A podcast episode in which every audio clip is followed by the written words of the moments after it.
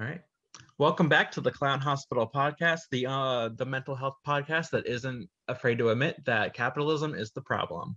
Uh I just I'm just like I'm gonna come up with like a different tagline every time because I like I don't really know how to intro or end these quite yet. I think Mhm. I know how I'm gonna end them. You'll see at the end, but Sweet. but I do like I do like the one I just pulled out. That was, I I thought of that while uh, making lunch today. That was beautiful. I agree completely. I was gonna say the only mental health podcast that admits that capitalism is the problem, but that's probably not true. You should There's just say no the first and only. That's not. There's no way that's true. All right, so I'm say I'm your host Sadie, as uh, you may already know, and you've already heard her voice. I forgot. I'm I'm a little uh, in tune with the topic of today's episode, so you may forgive me for a second. Um, I forgot to uh, introduce our guest, Alyssa. Hello. I'm waving, but you can't. I mean, you can see me, Sadie, but like the listeners can't see me. That's fine. Hi, I'm Alyssa. Hi, Alyssa's here to, today to talk to us about marijuana usage in terms of um, mental health recovery, like managing symptoms and stuff like that. Before we get into that, I would like to know, like, what's a little bit of your like background, like your mental health background, like your like mental health recovery background. Like, what are the things that people will need to know for everything you're gonna say after this to like make sense? Like, what what's the Cool. context? So let's see. The context is that I'll start with this. So, ever since I was a kid, probably like elementary school, you know, I would I would have these thoughts of like, man, what if like this other lady was my mom or like you know, like what if I killed my mom or something? You know, mm-hmm. like those kind of thoughts that like go through your head and supposedly just pass through and you're like, oh, that's a weird thought. Like, okay, whatever. But they would stick. Like they stuck with me super hard. So I would like go to my mom crying and be like, I thought about this other lady as my mom instead of you. and my mom would be like, What's wrong with you? Like, okay. And Welcome to the Clown Hospital podcast, the the the first and only mental health podcast to say that it's okay to replace your mom. You know what? That's probably not true Hmm. either. That's definitely. But anyway, everyone thinks about replacing their mom sometimes. Like, I didn't realize that until I was an adult.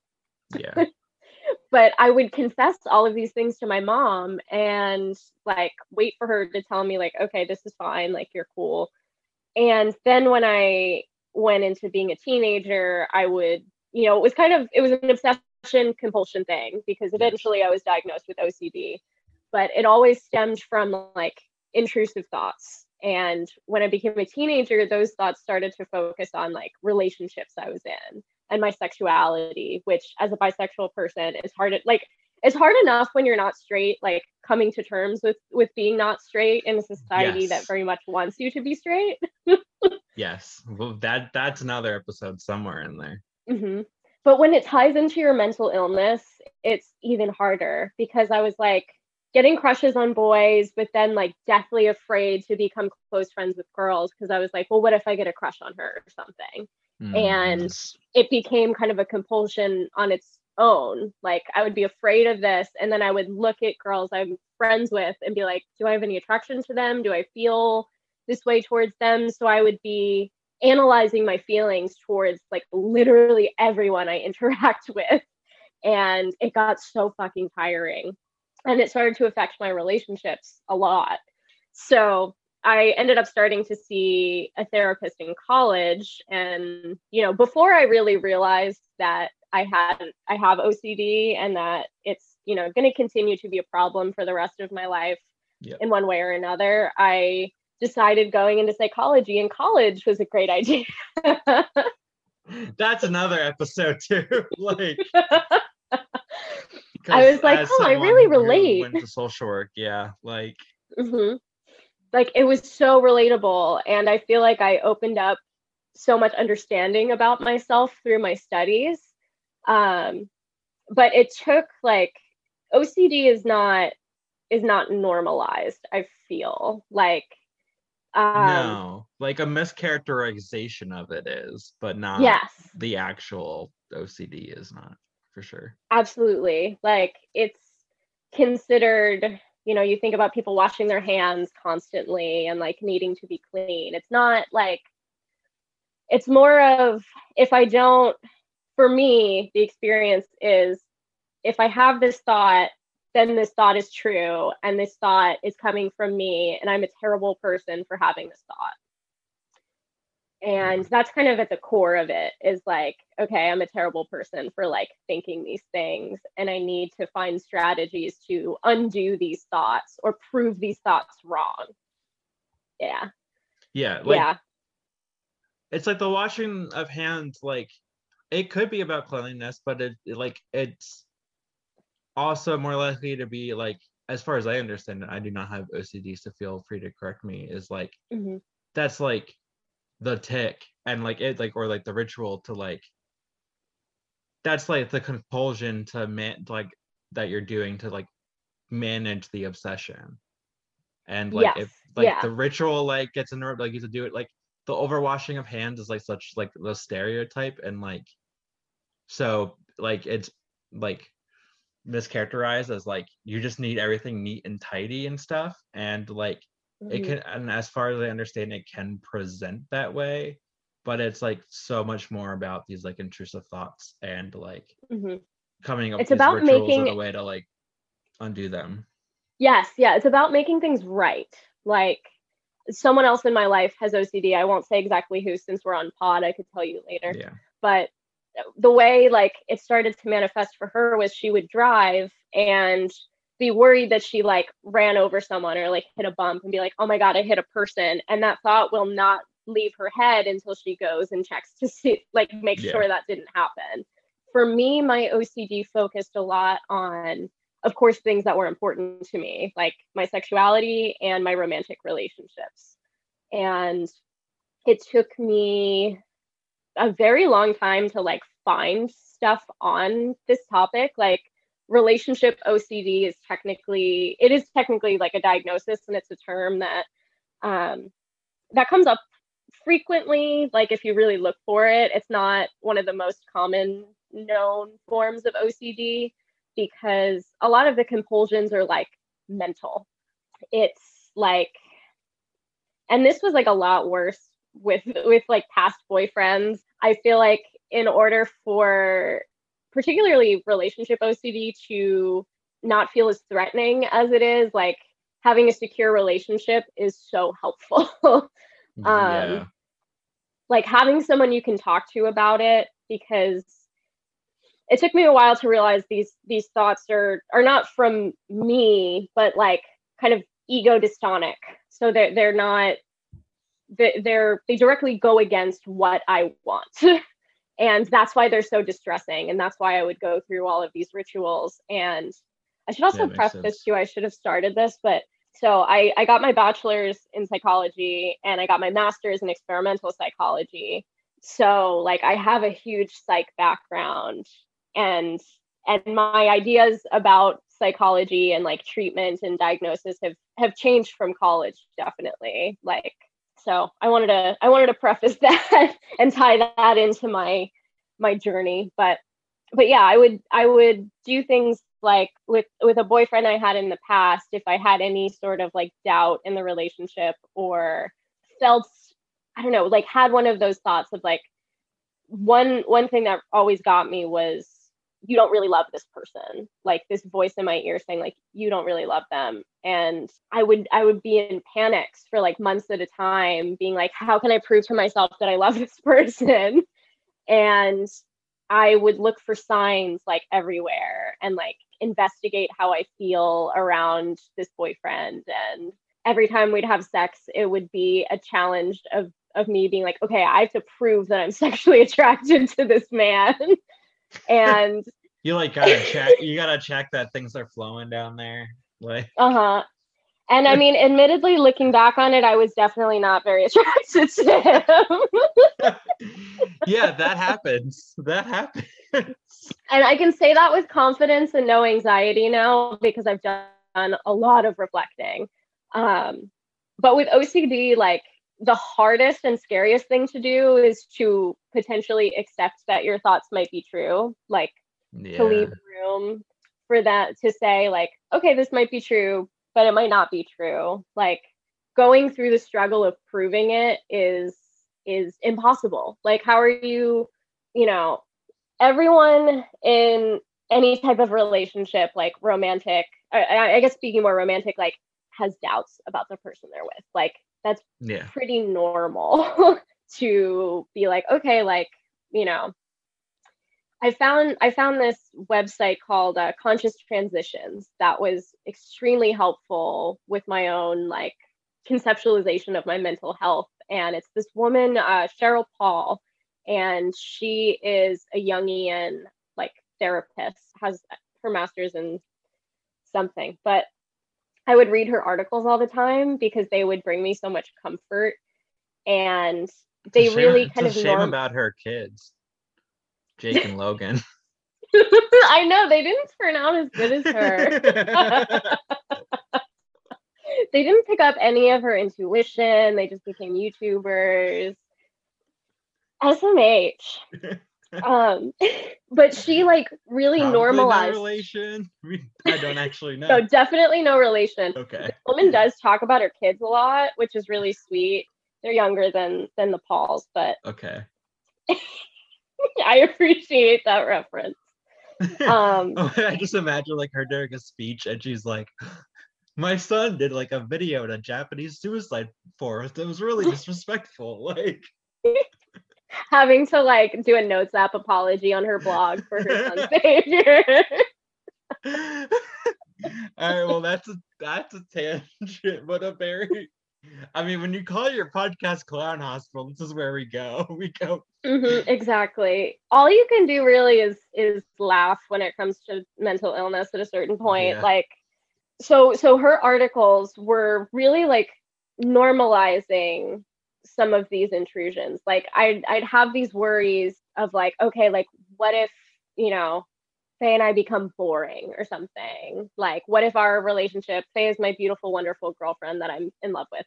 But like I'd have these these Shout out. intrusive thoughts of like, shout out Faye what if you know things are boring with us like what if there's something wrong that i don't even know yet and you know in the past i would sort of jump to talking to her about it i would immediately be like something feels wrong and in the past that just created problems it was just like okay like the other person would be like okay like what's wrong and i'd be like well i don't know like what if this happens and they'd be like like I had an ex-boyfriend who would say like you're just creating problems.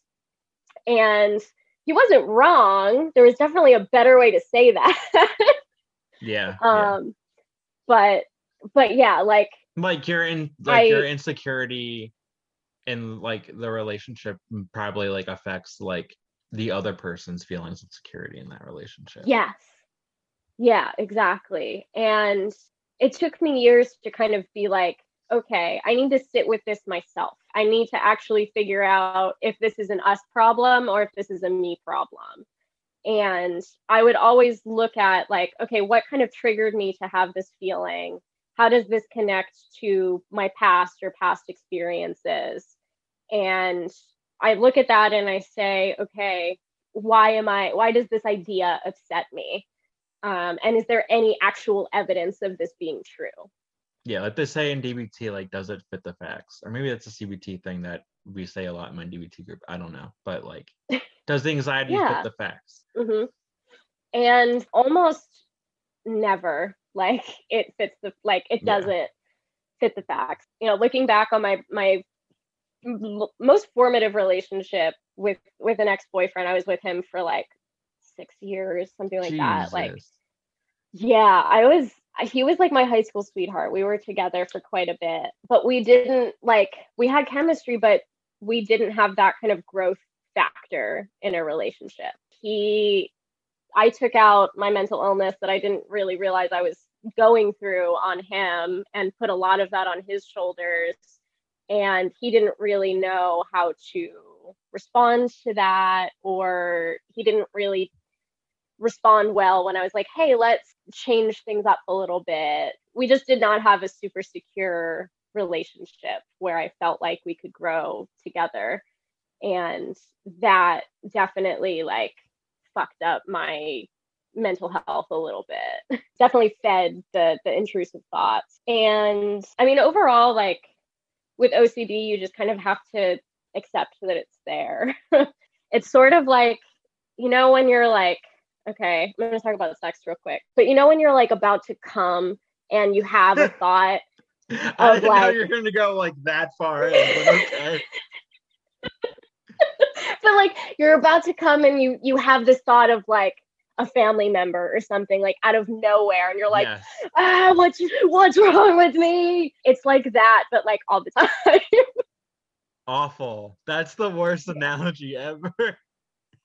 But but that's like very illustrative all i can mm-hmm. yeah. Like i remember in grad school i would go to meet with my advisor and i was so always so nervous to meet with her because i was worried about how she'd perceive me and like how i'd be perceived and I would get these intrusive, like sexual thoughts about her, and I'd be like, I have no feelings about her in this way. Like, I need this out of my brain because this is making this interaction so much worse.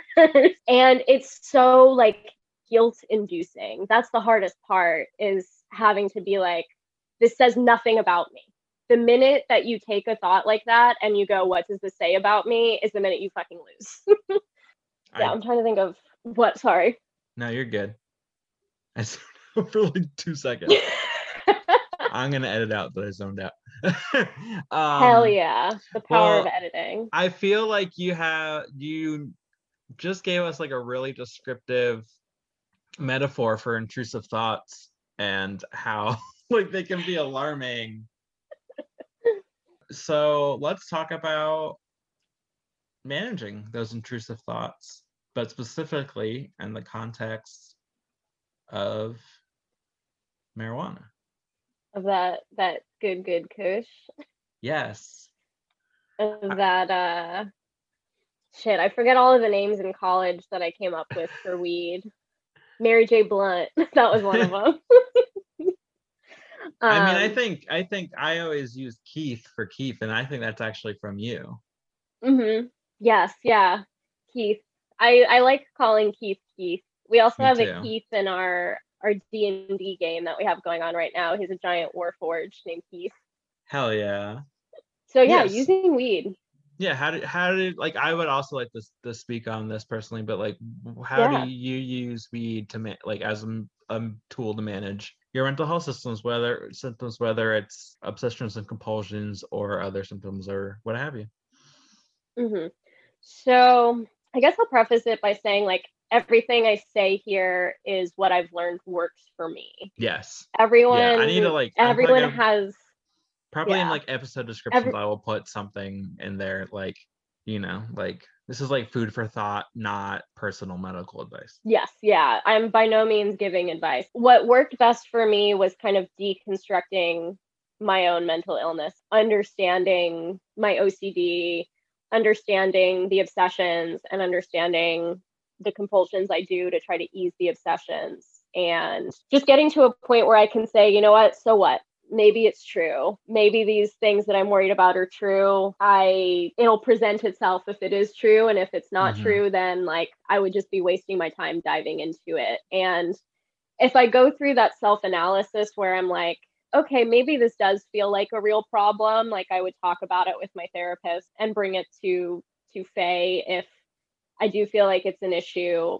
But a lot of the time when I make that kind of mental assessment and and keep things in my own brain until I understand it at least, I I feel better. I feel like okay, this is this is fine. And I did end up going on Prozac for depression because I was working a terrible job uh, in 2019. Yeah. working an absolutely shitty job that did not respect me. I had mold in my studio. No, it wasn't a studio apartment at the time. It was a one bedroom basement apartment. Mold. Yeah, I remember all these tweets.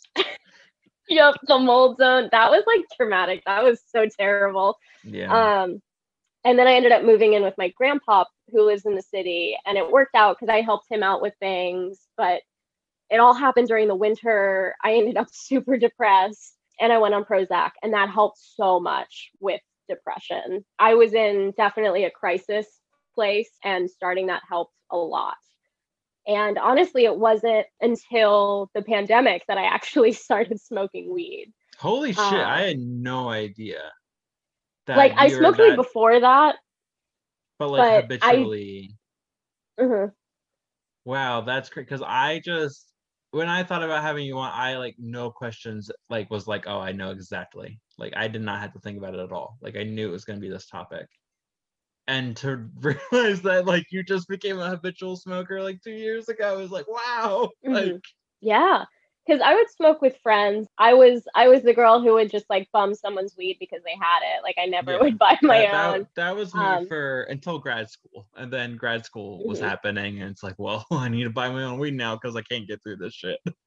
Mm, hmm Yeah, I I remember like I I you know had my own piece and whatever before the pandemic, but it was it was like a, a once in a while treat of like oh yes, I'm gonna take a little puff now and be super stoned. When I lived in my studio, I would do that once in a while and just do a bunch of like unhinged tweets and then go to bed. But when the pandemic yeah. started and I was working from home, I was still working my shitty job at the time, but remote. And I had to isolate so I couldn't see anyone. And in the evening, I would just like go up to my bedroom, which was my dead grandmother's bedroom. that kind of ties in shout out to my dead grandma whose bedroom I I stayed in and smoked a lot of weed in. you smoked up grandma's ghost. She's very appreciative. Mm-hmm. Like I think I still have my ashtray there too. like when I die, I just want people to just smoke a bunch of weed in my bedroom. That's how you like ensure that someone has like a restful afterlife. Or yes, a really anxious ghosts... afterlife, depending on how you react to weed. Yeah, it's and it depends on what strain you're smoking. Like, can ghosts get stoned? I'm a, I'm working under the assumption that yes. Mm-hmm. I and feel like and now I have an episode title for this episode is Can Ghosts Get Stoned? if they can, my grandma was high as balls the entire time I lived there.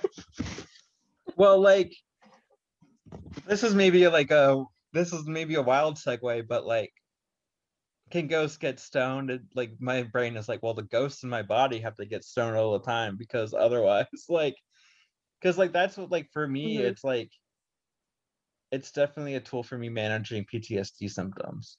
Mm-hmm. Like when my body goes in that high alert mode and like my muscles are just like really tense and I'm like really like hyper vigilant and jumpy and yeah like weed is like such a surefire way to like ease those feelings and i think like that word ease is like really important um mm. and i think like important to like another thing we have on here is like using uh weed and t- like and you kind of referenced this already too with like the prozac like that you're like you're not just you're not like just on weed mm-hmm. like you're not just mm-hmm. using weed and neither am i I do. I feel very strongly that weed use should be in tandem with other things, at yeah. least for me.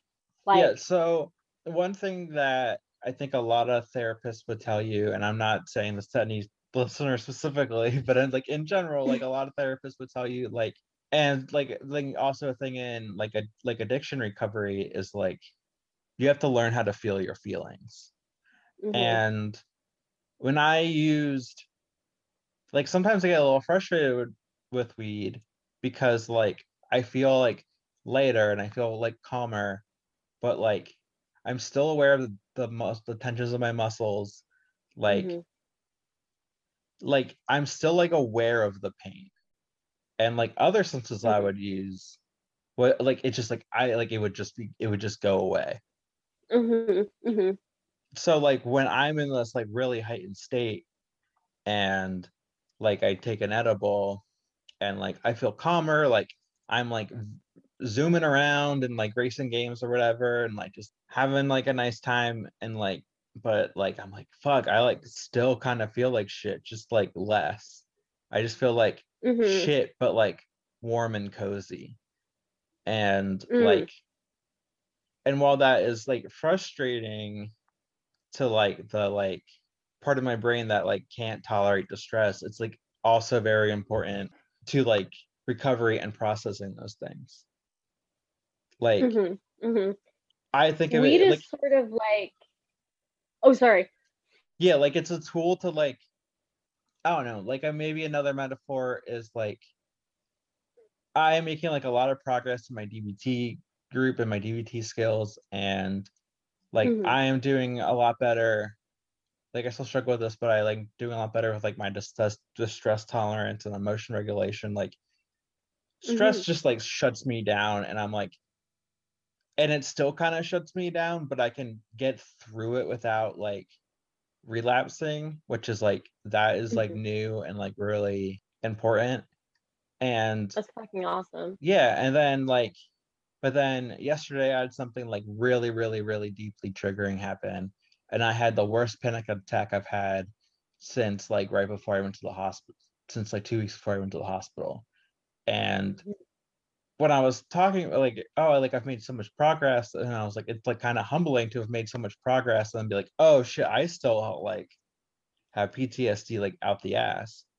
And she was Mhm. saying how like, yeah, like DBT isn't super well proven to like treat PTSD, and like it's still helpful for me because I also have like depression, Mhm. but like it can help you like because like trauma work can be like really stressful and like and if it's done poorly even like re-traumatizing but dbt skills can give you the skills to like be prepared for that and that was like a really long-winded say way to say like that's kind of how i also feel about weed Mhm. is that the emotions are still there it's like the intensity like the best way to like get through a problem is to actually work through it like if you just drink or drug or self-harm or like buy fucking video games in the steam sale calling myself out uh, for that one the problem is still there you haven't worked through any of your Mhm. feelings and you likely even created new ones and Yeah. then but like if you're using weed and i think this is important to say like in a like a mindful manner like Mhm. it is potentially giving you like the space to like all right this thing is really upsetting i need to work through my feelings about it and i just like i am so raw right now so like let me take an edible play a video game and like then i'll call a friend about it so when i'm in a calmer state that is Mhm. both through my coping and through some additional support but like from the like the weed and also my other meds because like Mhm. i definitely use it as a medication and yeah it just makes it more manageable i don't and i think there are definitely i'm not saying that like like you can use like you can like just i don't know you can also use weed to run away from your problems i'm not saying that Mhm. i'm just The saying like escapism is for- such a double-edged sword. yes yeah so it's like you like if you can use it mindfully i think there's a lot of room for like potential growth there but like it is Yeah. also totally possible to over rely on it i believe as well hmm Yeah, I feel the exact same way. Like what you were saying about using your DBT strategies in tandem with smoking. That's that's kind of how I feel about it personally. I use it more a- and you know, I definitely use it for escapism. I'm not going to pretend that I don't. yeah i Um, like i do too sometimes everything's yeah i'm not i'm not saying like i'm i like yeah i'm perfect and every time i get high i like journal hmm No, but you have to think about like your what works in your life. For me, I plan my smoking around when I have work and when I have to drive or be present somewhere. Mhm. Like if Yeah, I have to work or if I have to drive or be present, I I wait until I'm home. I don't have to leave the house. I don't have any other responsibilities or whatever. Like I would smoke then. Like it's my reward for kind of getting through the day. I'm definitely not Yeah. perfect about it. I don't I'm very strong about not smoking and driving. yes. But I, I have my own like set of rules and, and boundaries around my own smoking that that took me a lot of time to discover both in terms of what I'm smoking since I got a medical card um, being able to like pick my strains and pick what I want to smoke and how I want to smoke it that's helped a lot because if I still have like stuff to do that I want to get done, like if I want to if I want to make candles or something or I like want to read or I'd smoke a sativa so that I'm not in the couch. But if in the evening I'm super stressed, I've zoned the foot like I've doom scrolled until I want to die, like then I'd smoke an indica and calm myself down with like a show or hours of Animal Crossing. Yeah, that rule and like that also like really highlights. Fuck, I totally lost my thought. well, it's like it's it's all like I think it's all individual. Like it's really based on oh, like what works for you. Yeah, I was gonna say it really highlights the like the use of having like substances of I think all kinds available to use like safely and like you get all the information. It's like then you can make the yes. right decisions. Mm-hmm. Yeah, I wrote something else down here. Oh yeah, because with with my OCD, like recently in the past few years, my issues have been more like depression and like probably executive functioning related issues rather than anxiety and OCD. I feel like Prozac helped me a shit ton with that, and like just using my own strategies for getting through that has helped. But I'm glad that I didn't start like becoming a habitual like weed smoker until I understood my mental illness a lot better because I went through so much of my life and I'm sure you can relate like literally being afraid of my own brain something that I can't yes. escape and I feel like if I found weed before I understood it I think I would have tried to escape my own brain more yeah. than understand it so I yes. think that's how I've used under- other substances. Yeah, yeah. I becoming not afraid of my brain before I like use a substance that like lets my brain off its off its leash has really helped me a lot. And weed kind of helps the intrusive thoughts like flow through. I always think of my mind like a river and when I'm stuck in an obsession or something, it's I don't know, like a big fish caught in a net. Like I can't let it go. And then when I smoke, like I still have intrusive thoughts. Like I still catch yeah. myself like thinking fucked up shit, but then it just flows. Like I go into another thought and I forget that I had the fucked up thought and I don't yeah. have to investigate it. And that's that's extremely relatable is yeah, like I also intrusive thoughts and like flashbacks and stuff and like it like that stuff definitely passes more freely uh mm-hmm in that altered state than if I was like sober and like ruminating. Mm-hmm. Like it's a careful balance. If you're purely like escaping all the time, that is, I don't believe is healthy. I mean, it depends mm-hmm. on. It wouldn't be healthy for me. That's the best way to say it. Mm. Same. But also, distraction is a coping skill. If like getting stoned, if like I am gonna like self harm, but instead get stoned. And then like by the time like my edible wears off in three hours, like I even like don't even remember that I was like gonna hurt myself. Mm-hmm. Yeah, technically, like that maybe is escapism, but it like prevents a relapse and it's in a lot safer way than like a relapse. yes, absolutely. Absolutely. I feel like escapism gets a lot of bad rap and there's degrees of it like if you're yeah and this is like very much the like the yeah. thesis of the podcast mm-hmm. Is that things are like complicated and nuanced and that like you know it can be bad but like you kind of like all things in moderation is like i like i yeah. kind of think for me personally a like a good rule to live by yes and like that varies for everyone like for me smoking in the evening and you know i smoke on weekends like and all like all of my friends smoke a lot of weed too so it's pretty normalized I can, I can verify that but like you know i've noticed that friends have their own rules about smoking like i have some friends who are like okay we don't like to we don't smoke before noon in our house that's just our rule um mm-hmm. like I think that's the moderation. And I think that's what everyone kind of has to find for themselves if they're interested in smoking because you don't want it to af- negatively affect your life to a point where you can't work or you can't do your responsibilities.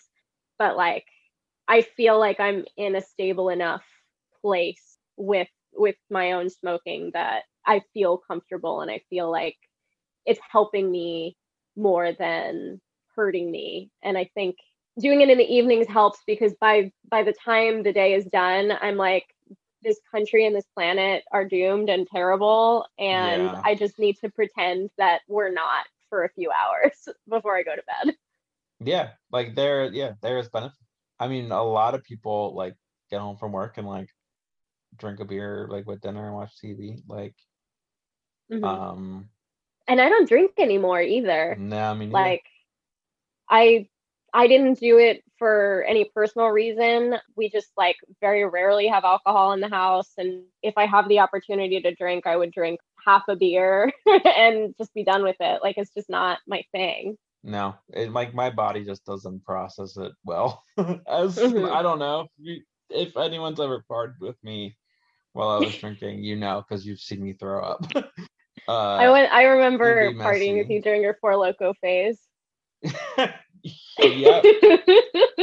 yeah, I I tweeted I tweeted this like a I can't believe episode three is the first episode that Four Loco has come up because it has been it was such a key part of like my identity for so long and Mhm. like I tweeted this like maybe like a month ago like like oh I just realized that like if Four Loco is like your alcoholic beverage of choice it probably means you have an unhealthy relationship with alcohol like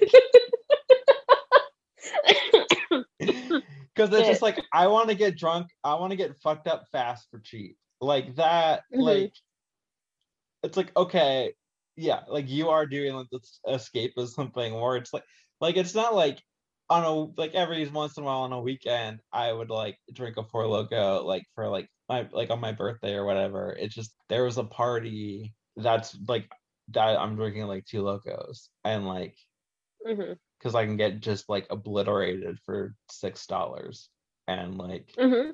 that shit wasn't. and that's the wasn't healthy. culture like Yes, that's the culture around drinking and i feel like the culture around smoking in our country is is similar in excess like i feel like Yes. in media we see a lot of like excess smoking but it also comes with like a guilt i feel like that drinking doesn't like a, something that you kind of have to hide. Yeah. oh i can't talk about smoking weed or else i'm gonna get fucking fired. So i feel like it's not really like positively represented a lot. No, no, and it's very much painted like in that like escapism, you know, quote unquote like burnouts, just like not Mhm. working and like in their mom's basement playing Halo and smoking a lot of weed. Hmm and like not engaging with the rest of the world. And Stoners get a bad rep. yeah, I mean, where I think most of those are Some just, like- stoners have master's degrees. yeah, here's to you right now. I like sometimes you just need a break. hmm And, And like, I feel like the way that we're conditioned to continue running and running and running under capitalism, yeah I, I do feel like I'm not gonna. It's it's gonna sound really cheesy if I'm like smoking weed is revolutionary and like yeah, i mean it kind of is like if you think about it from okay i'm not going to engage in in in hustle and grind culture right now or whatever yeah, um but it's also like i feel like our brains aren't aren't wired to stop sometimes and having weed like yeah, especially if smoking you have like an and anxiety disorder. Like, uh-huh hmm yeah. Yeah. And like i feel like my my prozac really fucks up my sleep. I noticed that when i when i got on it. It was a small price to pay for like not wanting to kill myself anymore.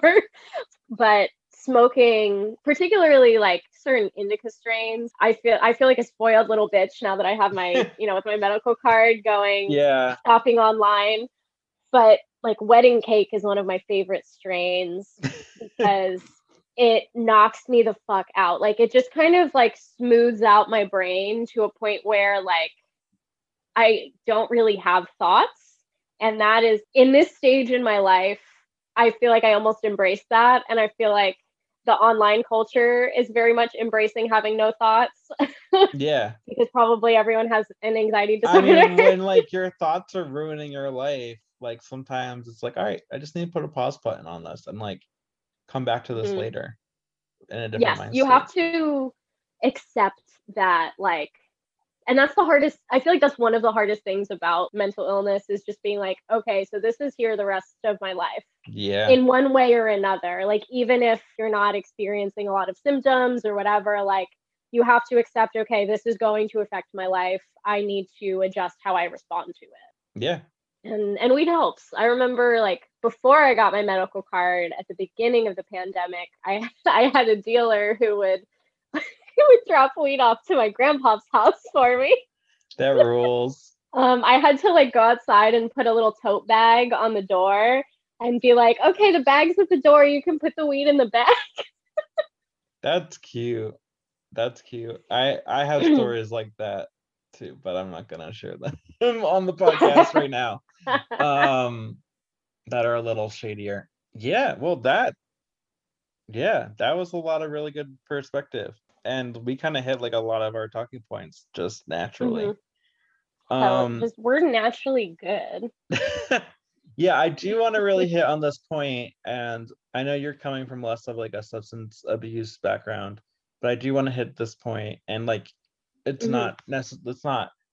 This point isn't fully like substance use related, but definitely like associated is like like marijuana as like harm reduction is very much like kind of as we're mm-hmm. talking about it, is like you know, I could act on my compulsions or I could like self harm or I could use another substance, but I'm going to use a substance that like eases what I'm feeling without like the destructive consequences, assuming that you can use weed in a, in a way that won't end in destructive consequences. And like not everyone mm-hmm. can. And like yeah. there, if you can't, there's nothing wrong with that. We're all wired differently. We've all like gone through experiences that have fucked up or wiring differently like it's not for everyone this is like this is like the episode where this like i feel like this like is the most ham like should be the most hammered down is like it's not for everyone because like the phrase or like term like california sober has like been get, getting like a lot of popularity and mm-hmm. like i personally used it before demi lovato did. Um, hell yeah. but they don't that, own that term. Yeah and now they now they have since renounced their California sobriety, but they drank alcohol and smoked weed, and I'm like, no, I don't think alcohol counts as.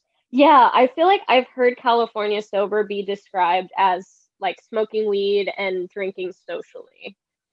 But I yeah, think well, of it as me, just smoking weed and yeah, not drinking. For me, it's just smoking weed. And like like it it has become like contentious like in recovery communities and like I don't know people might see that there's like there's like recovery new recovery podcast and episode three is titled Can Ghosts Get Stoned? and they're like what like I thought this was about recovery and like it is mm-hmm. and mm-hmm one i think of the like the effect impacts of like the predominance of 12 step is like this idea that sobriety means like complete sobriety it means like that you can do like not use heroin without like without subs without methadone like none of that. Like like raw like, dogging. Yeah yeah. It's all about raw yeah, dogging life. all about the like yeah raw dogging reality and any of that other stuff like is often perceived as like not counting and one like argument i've seen is that it just like l- will lead the user back into like their drug of choice or whatever my thing i think is, is like that's not necessarily always true i think like and i think like the, like the term like harm reduction is especially important here because it's like is like the harm being reduced if mm-hmm. like you assume if like one of the reasons that like I think like in Pennsylvania, like rehabs, like clients aren't even supposed to have like cigarettes on them. Wow. They like can't smoke on site. One of the things like I've heard about that is that smoking cigarettes and like you know kind of like the NAAA stereotype is drinking a lot of coffee and smoking a lot of cigarettes. That like research has shown that like if you're smoking like in your brain is like connected to your use. Like if you used your drug of choice and then uh, like smoked like before, during, and after, then like the likelihood that like smoking a cigarette is going to impact like your cravings mm. is higher. And I think that's like probably like I'm not like a weed scientist, but like probably true. Like if you use like crack or like amphetamines and like you use weed to like mellow out a little bit, you might have a complicated relationship with weed, mm-hmm. like while in yeah. There's like a neural pathway that's that's connecting the substances. Yeah. In a way. Yeah, it's like I don't know if you have chocolate. Sometimes you want peanut butter because like Reese's or whatever. I don't know. That's like mm-hmm. I don't I don't know if I ever actually have that experience. Or the people who smoke when they drink, like who smoke a cigarette when yes. they only when they drink. yes, I used to be that. Um, mm-hmm. Um, and yeah, if I smoked a cigarette, I probably would want a drink. And mm-hmm. if I mm-hmm. had a drink, I would and, definitely want a cigarette. Yeah, it does. I mean, I can't speak from like a substance abuse perspective. I've definitely yeah, like I just wanted to like be on that soapbox for a little bit because it's such a like a yeah, yeah. topic. Yeah. But anyway. no, I agree with everything you said. But but the point being like considering my my, you know, consistent daily use of weed, I've definitely had to like have conversations with my therapist about the ways in which I'm using it mm-hmm. and had to, you know, think to myself like am I comfortable with how I'm using it? Is there anything I want to change? Like is this negatively affecting me like it's kind of a constant conversation with yourself to see yeah. if you know the way that that you're using a substance is is helpful or not and that's that's that varies from person to person like some people i know some people who don't drink and just smoke and and it's okay for some people that doesn't work it's yeah. and that's that's the hard thing about it yeah, it's like it's different for everyone, but like I don't know, we figure it out and yeah.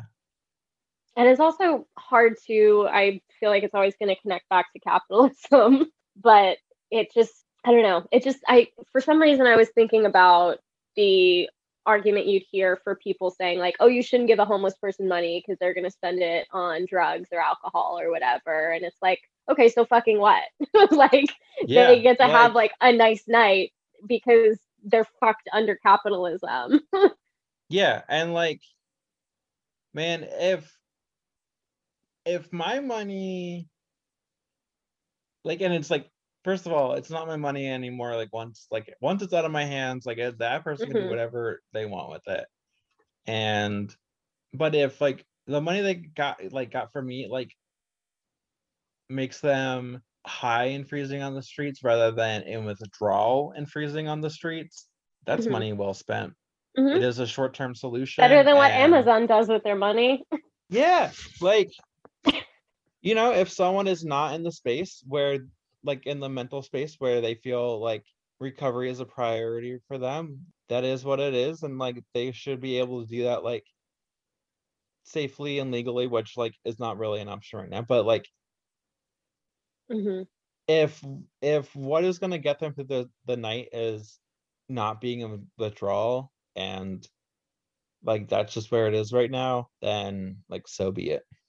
Mhm. Mhm.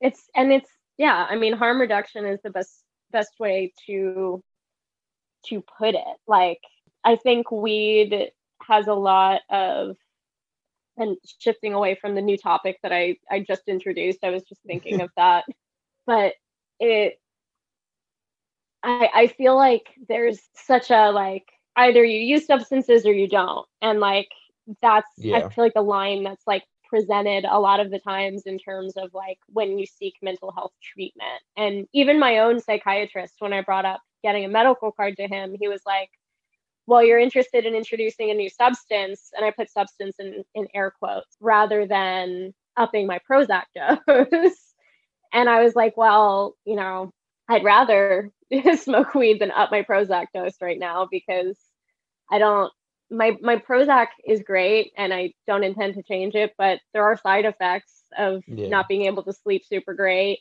I feel like I can't really cry that well. my emotions definitely don't feel as like deep as they did before I was on Prozac. But you know, it's it's you have to find something that that of side effects that you can handle. And like if you can't handle them personally, then go on a new treatment. And I guess the same thing with with weed. If you find something that works for you, that you feel works for you, then hell yeah, like stick with it And if it doesn't, and I'm a yeah, yeah, exactly. But I think like ha- having a continual conversation with yourself about your mental health is like the most important thing. yeah, and like yeah, like the question of like, can I do this in a way that feels healthy for me? And Mhm. you know, for like other like substances and behaviors in my life, it's like like with I guess like my drug of choice, like my ex would be like, oh, I like if you want to use this, like it's like fine with me, but like I like it does feel like it would be safer like if you used it like in moderation ra- rather than like doing it like every single day and just like well Mhm. that doesn't sound fun to me and it's like okay Yeah. well if using in a way that won't wreck my body isn't appealing then i it's just not an option. Like because i don't feel like i can safely use it in moderation. So but marijuana i can like i don't i'm i'm not an everyday user. Hmm i think keeping the tolerance down really helps me get the most out of it. Um Very and then also like feeling my feelings and like you know the difference of using it as like a tool rather than like a crutch or whatever um, yes. Yeah. It's just like something in your arsenal. yeah Um, it can't be the only thing in your arsenal, but if yeah i'm really i really liked what you were saying before about like rules like Mhm. and i think that's like the benefit of having like a life where there are certain you have certain activities like they're like oh well when i want to do that i can't smoke and like i feel like that helps to promote like a healthy sense of use yeah like when i go to re- like recovery meetings i don't smoke before or during them like Mhm. that's the like would be like wildly inappropriate Mhm. and oh my god i keep losing my train of thought um but like- but like yeah, but like yeah like so the it's like all right and then if i'm doing edibles it's like all right so it's like all right like i can't like have an edible until after like the meeting is done Mhm. it's like and the meeting's in the afternoon like like that gives me like the whole morning or it's like oh like i really would like to read this book like i I'm not going to choose to read a book like stoned that doesn't sound fun Mhm. so like yeah just like doing other stuff like help like this is a nice thing like to like put on put on Yellowjackets and like fucking someone please come on the show and talk to me about Yellowjackets um Wow, my dad's been telling me to watch that show. my you should God, talk you to my wa- dad. oh my god i should text your dad also you should watch it um I, like, it does look really good. it's so good to put like to like have an audible and then like put that on like be cozy Mm-hmm. is nice and then i forget why i said that but Rules. Oh yeah, but like that's not like an everyday thing, and I'm caught up, so I can't even like watch it right now. it is like a nice treat. When I smoke at the end of the day, I'm like, this is this is me like taking work off of my shoulders. This is me like, you know, taking my jacket off, putting the outside world outside. I've been watching a lot of Bob's Burgers lately, which clearly means I I'm on my comfort show shit. Yeah, but yeah, like just the feeling of being cozy is is very true. I have a heated blanket I get under and you know, smoking a little bit and just chilling. yeah. Shout out It to sucks being to say shout out to being fucking cozy. Like it, it does sound boring and and to say like have rules, but it's true. Like, like structure is like so important for like recovery of any type. uh-huh. And for And- mental health stuff in general too. Yeah, yeah, like that, like yeah. I'm definitely. It's a hard lesson to learn. Yeah, It's one of Like, those things that you it have also to just like makes doing. it like more special and enjoyable. hmm Things are just more fun if you don't do them every day. Like if you you know you're talking about like your romantic like being afraid that like your romantic relationships are like getting bored or whatever. And it's like, well, like weed gets boring if it's like all you do. Yeah. Um. So yeah, like there there is really a lot to say for structure hmm in recovery. Yeah. And it's it's a shitty like lesson to learn because you kind of have to learn by failing a little bit. Yeah, well, that's life, baby. uh-huh. That's life, baby. All right, well, that feels like that feels like a good discussion on the topic. I think so too. That fucking rules. Hell yeah, I agree. All right, so I'm doing a little thing with everyone who comes on the show. To conclude, uh, we express what are gra- grateful for. Oh, I love Um, that. Yeah, I stole it from a recovery meeting. Um, actually, That's also, such a good also, idea. also I do it Lindsay every night before bed. We've been doing that for like almost like almost two years. Um, Wow. I might steal it from you. yeah, it's great. So, but then this is like so like we we can each share something we're grateful for, and then I also use this opportunity to like thank my guests for coming on the show. Like you were clearly like so well prepared and like just the conversation so cool like so easily flowed through all of like the topic talking points we discussed before the show that really showed like preparedness and like everyone who's come on before. Has been super prepared but like it just like flowed so well that like in a way that like felt like really impressive and also like very Aw, thoughtful. And i really thank you. appreciate that. And then so for my gratitude otherwise is I am grateful that after several months of not getting unemployment money that I was I went to trial and was finally approved for it. Fuck yes. I'm so stoked you got that. Me too. Oh my gosh. And Yeah, it's been so wonderful being on the pod. I Hell yeah. appreciate you thinking of me. This is such a fucking cool idea. It's I feel like it was very um what's the word I'm looking for? Uh cathartic. That's the word I'm Hell looking yeah, for. yes.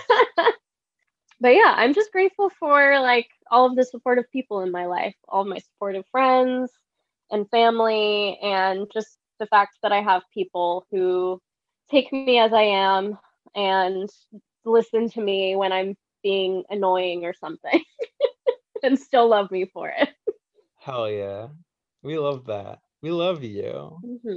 Oh, Sadie, I love you too. Hell yeah, shout out. I think you're the first person I've said a lo- I love to on mic. I might have I might get yelled at for that. my my Aries is so proud of of winning the podcast so far. but I do have a lot of love for everyone like I, that I've asked who is coming on has come on. Mhm. Really so much love. And then also this is as typically happens at the end of podcasts, this is the space for any self promo you would like to do. Self promo. Any candle I tweet.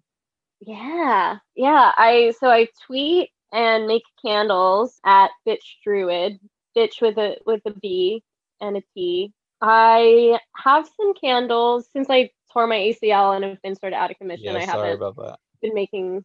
Oh, it's that's fine. I guess work from home. um, I did also to clarify, I didn't tear Alyssa's ACL. I invited Alyssa to go skateboarding with me where she tore her ACL. So in my brain, that is my Yeah. fault. In real life, it's not. No, it's not at all. I got my boss's like like admiration because he asked me, he was like, Did you like tear your ACL on a vert ramp? And I was like, Yeah, I actually did. And he was like, Oh, I didn't know you skateboarded like that. Yeah, you were going up and down that shit, and then you just like Mhm. felt weird. Like it was, it oh, like wasn't so weird. it just like wasn't it wasn't especially brutal it was just weird and then you're like Mhm. wow i can't stand Uh-huh. That was so scary. I'll never forget that feeling of my leg like collapsing in on itself like a poorly made cake. yeah and then Um, my my ex carried you like yeah, I think she still she still has my pads and my board, I, i have think. it i have it Oh, you have it? Okay, lit. I was wondering about that. Yeah. Oh yeah. she did not take that stuff to massachusetts not the doctor Cool. But um, but yeah, just follow me on Twitter, follow me on Instagram where I make candles. Um, great yeah. yeah and then you can follow the podcast on instagram at clown hospital pod and I'm gonna you go can follow also the podcast now. Great. Yeah, I haven't like since I'm still recording and not releasing anything yet. I haven't actually promoted it, but like Instagram just like keeps telling people that it exists, so it has like five or six followers already, which like is weird because I've done no promo for it other than You have nine followers. That's insane.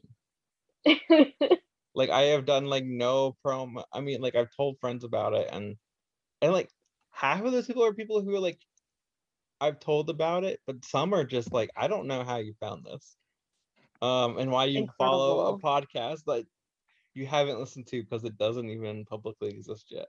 And then also we have an email that's clownhospitalpod at gmail.com, and that is a space for if you have any questions. Um, I'd really like to do a thing, a mocktail mailbag, where like we let questions build up, and then I have like a former guest on, like depending on what the questions are about, and then we like make a mocktail and we drink mocktails together, and then answer questions.